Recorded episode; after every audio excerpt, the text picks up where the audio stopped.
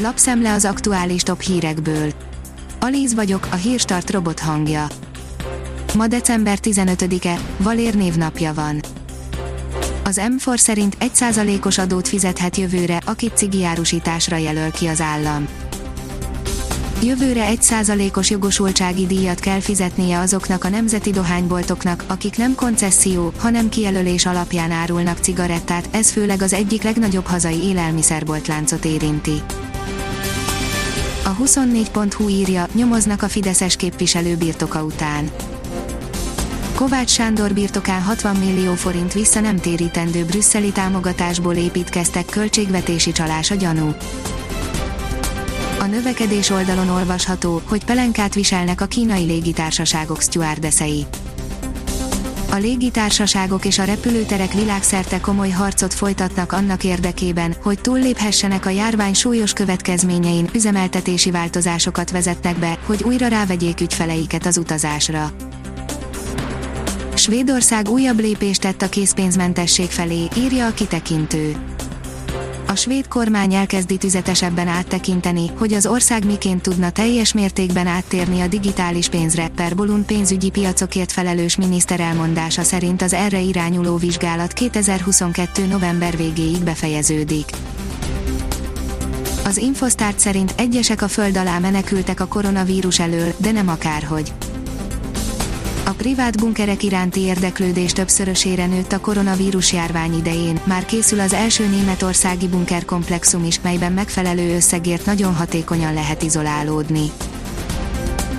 A privát bankár írja, megmarad az egyetértés Varga Mihály és Matolcsi György között mármint a tekintetben, hogy a magyar gazdaság legfeljebb 6,5% körüli mértékben eshet vissza az idén a koronavírus járvány miatt, erre is fény derül a Magyar Nemzeti Bank monetáris tanácsa idei utolsó kamat döntőülését követően, amikor ismerté válik, mit gondol az MNB a GDP és infláció idei, jövő évi, sőt 2022-es alakulásáról.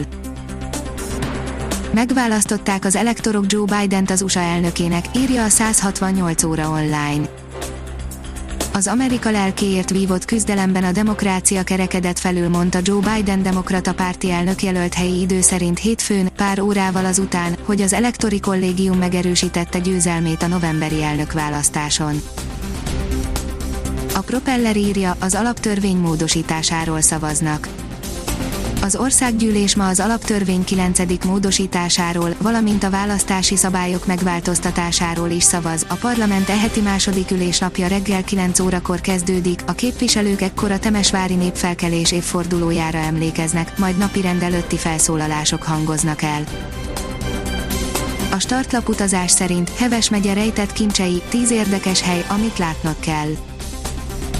Megyéink izgalmas, ám kevésbé ismert látnivalóit mutatjuk be sorozatunkban. Most Heves megyébe kirándulunk, ahol Trevellina nagyszerű túrákat, varázslatos kirándulóhelyeket, páratlan épületeket ajánl. Az Eurosport írja, hatalmas meglepetések lehetnek a magyar úszók olimpiai csapatában. Noha még bő fél év van a Tokiói játékokig, most versenyszámokra lebontva megnéztük, kik állnak jelenleg kvótás idővel. A 24.hu írja, Danyi, a norvégok ellen is szeretnénk bizonyítani. A mutatott teljesítménynél tudunk sokkal jobban játszani, vélte a női kézilabda válogatott szövetségi kapitánya. A kiderül oldalon olvasható, hogy legborúsabb hónapunk hozza a formáját. Hazánkban decemberben a legkevesebb a napsütéses órák száma, nem csak a rövid nappalok, hanem a tartósan borult ég miatt is, az idei évben sem tapasztalhatunk ebben számottevő változást. A Hírstart friss lapszemléjét hallotta. Ha még több hírt szeretne hallani, kérjük, látogassa meg a podcast.hírstart.hu oldalunkat, vagy keressen minket a Spotify csatornánkon.